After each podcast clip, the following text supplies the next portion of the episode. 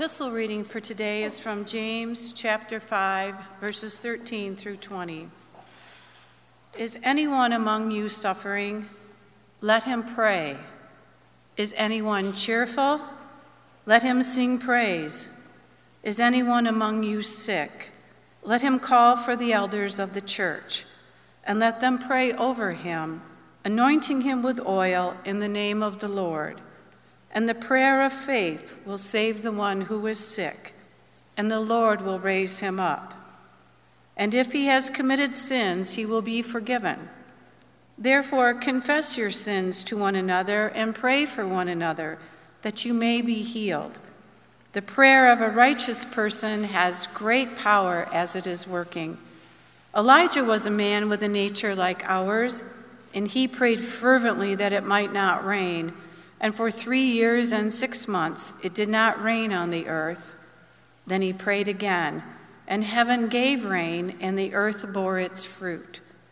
My brothers, if anyone among you wanders from the truth, and someone brings him back, let him know that whoever brings back a sinner from his wandering will save his soul from death and will cover a multitude of sins.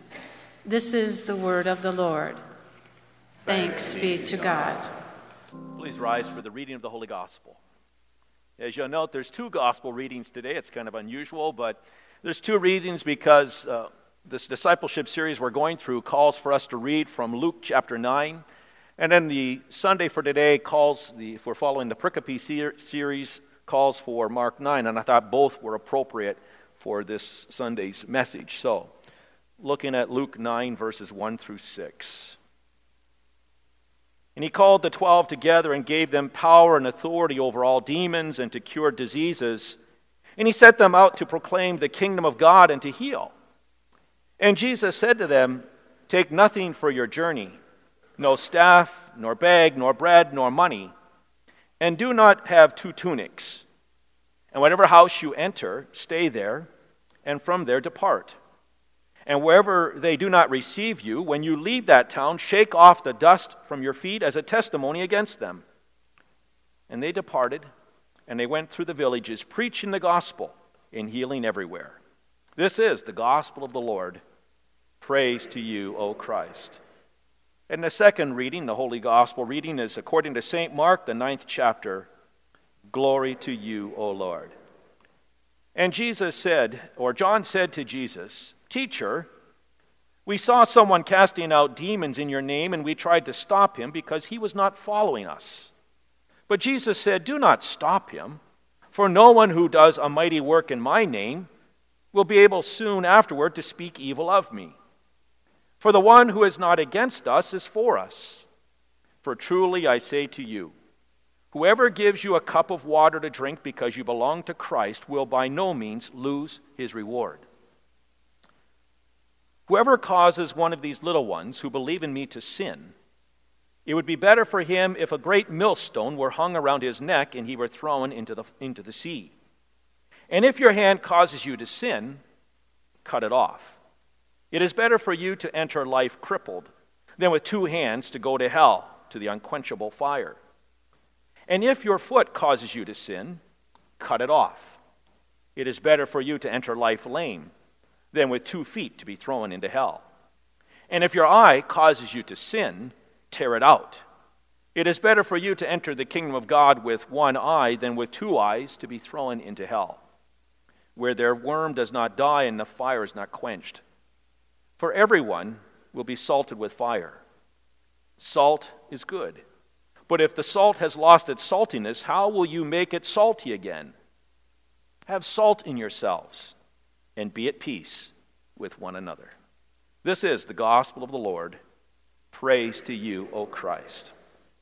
Well, grace, mercy, and peace be to you from God our Father and our Lord and Savior Jesus Christ. Amen. The text for this morning's message, as we continue our discipleship series entitled We Are Teammates on God's Winning Team, is 1 Corinthians chapter 3, verses 1 through 3a, the first part of the third verse. These words are printed for you in your bulletin. But St. Paul writes to his teammates in Corinth these words But I, brothers, could not address you as spiritual people, but as people of the flesh, as infants in Christ. I fed you with milk, not solid food, for you are not ready for it. And even now, you are not yet ready, for you are still of the flesh. This is our text.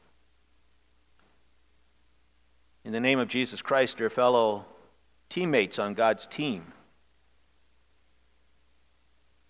do you sense St. Paul's frustration with his teammates in Corinth? Many of them are not committed to God's winning team. As someone observed, it's hard to win if the players' hearts and minds are not in the game. And certainly, Paul's teammates' heads and hearts do not appear to be in the game of salvation, at least not to the level that St. Paul expected. They're not dedicated to playing their positions. They're satisfied with mediocrity when it comes to understanding the game of salvation. They're lackadaisical in their commitment to their spiritual conditioning and developing their skills to play the game of salvation at a higher level. The writer to the Hebrews bemoans the same thing about his teammates. He writes, About this we have much to say, and it's hard to explain, since you have become dull of hearing. For though by the time you ought to be teachers, you need someone to teach you again the basic teachings of the oracles of God. You need milk, not solid food, for everyone who lives on milk is unskilled in the word of righteousness, since he is a child. But solid food is for the mature, for those who have their powers of discernment trained by constant practice to distinguish good from evil. St. Paul and the writer to the Hebrews is bewildered. They're bewildered. They're bewildered by the indifference and the apathy displayed by so many of their teammates. Their opponents have lulled them into a state of complacency. The temptations of the world are distracting them from the task at hand, and their own flesh is a weakness that keeps them from keeping their head in the game. And it's not like Paul's teammates are playing for a crown made of wreaths that will wither and die. It's not like they're playing for a cup that will rust. No, they are playing a game of life and death, of eternal life and eternal death for themselves and for others. I mean, what did we hear in the words of St. James this morning when he said in the epistle lesson, My friends, if any followers have wandered away from the truth, you should try to lead them back. For if you turn sinners from the wrong way, you will save them from death, and their sins will be forgiven. And so we are teammates on God's winning team. And as teammates on God's winning team, we're students of the game. It is often said she or he is a student of the game. A student of the game is a, is a team player who strives to get better. A student of the game is a player who understands the benefits of instruction and correction under the discerning eye of their coach. A student of the game is a player who loves to watch and to listen to and to learn from veteran teammates. A student of the game is someone who plays with heart and a lot less ego. A student of the game is a player who revels in daily practice, who studies the complexities and the nuances of the game, spending hours watching tape after tape after tape of how they play and how the opposition plays. A student of the game is a player who relishes examining the strategies of the opponent for the purpose of then developing tactics to go on the offense. Students of the game understand the significance of their commitment to excellence, their ability to effectively execute the coach's game plan, and their capacity to espouse enthusiasm in others. For students of the game know that it's these things that lead to victory. Well, people on God's team are to be students of the game, the game of salvation. I mean, let's look at the team that Jesus formed. His team included some fishermen, a taxman, a bookkeeper, a, politi- a political operative, and many others. And by the standards of the day, they weren't much of a team. How would they be able to win anything for Jesus? But you know what they were? They were students of the game. They wanted to be the best teammates that they could be. They wanted to improve their understanding and their skills of the game, and so they studied the Word of God. They listened to the teaching of their manager coach, Jesus Christ, as he taught them about the strategies of the opponent and how they could counteract those things. He warned them about their own shortcomings and encouraged them to strive to be better in Him. And then they put into practice what their player coach Jesus was teaching them. And real life experience was crucial to their development as team players. And so when Jesus sent them out two by two, they went eagerly to preach the gospel and to heal the sick. And they went with Christ's authority, with the power of God's living word, and gifted by the Holy Spirit. And they experienced many wins. In fact, one chapter later in the Gospel of St. Luke, when the 72 teammates return from their assignment, they are thrilled. And they exclaim to Jesus, Lord, even the demons are subject to us in your name. Well, nothing less is expected of God's team today, of us. We are to be students, students of the game of salvation. And we're driven to be better for the sake of the Lord and his team. We are students of God's word. As the psalmist says, we delight in the law of the Lord, and on his word we meditate day and night.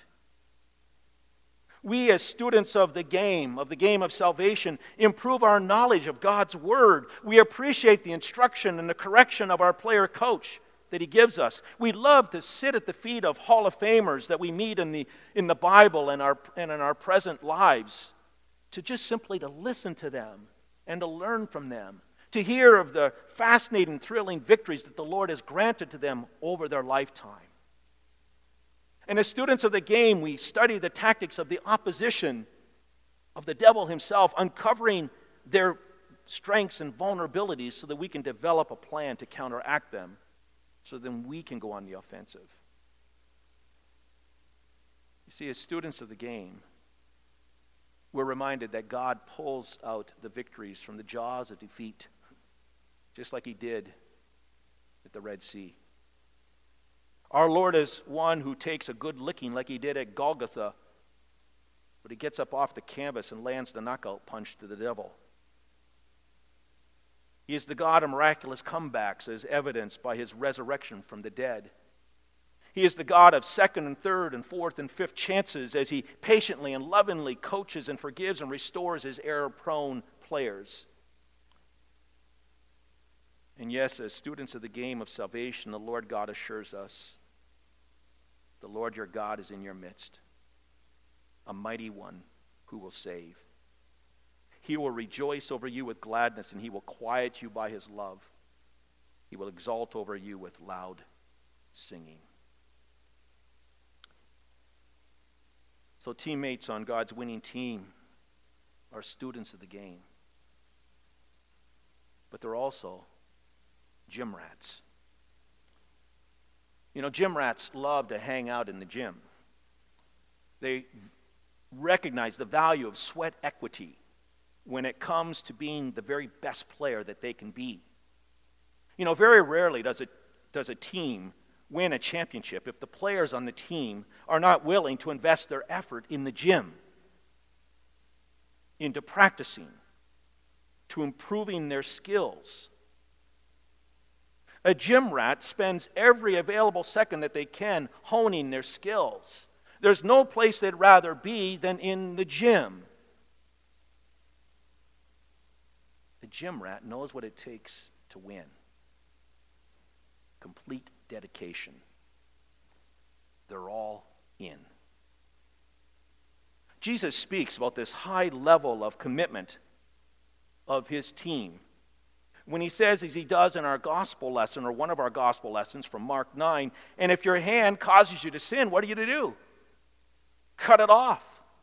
If it's, be- it's better for you to enter life crippled than with two hands and to go to hell to that unquenchable fire. If your foot causes you to sin, what do you do?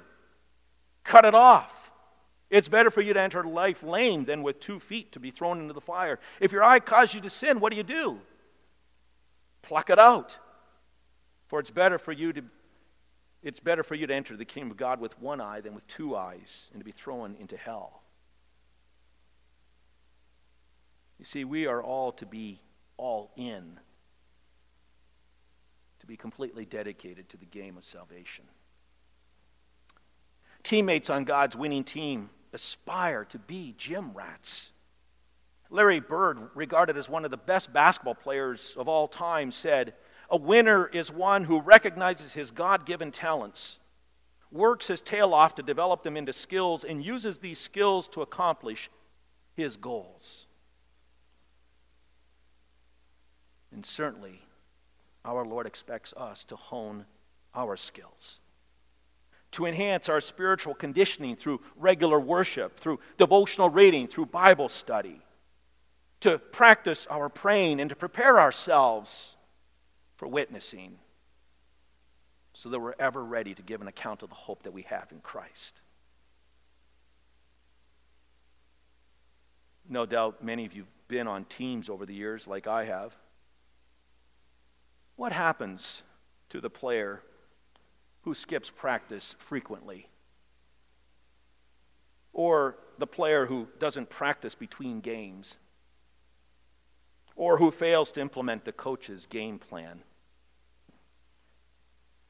Well, their skills don't improve.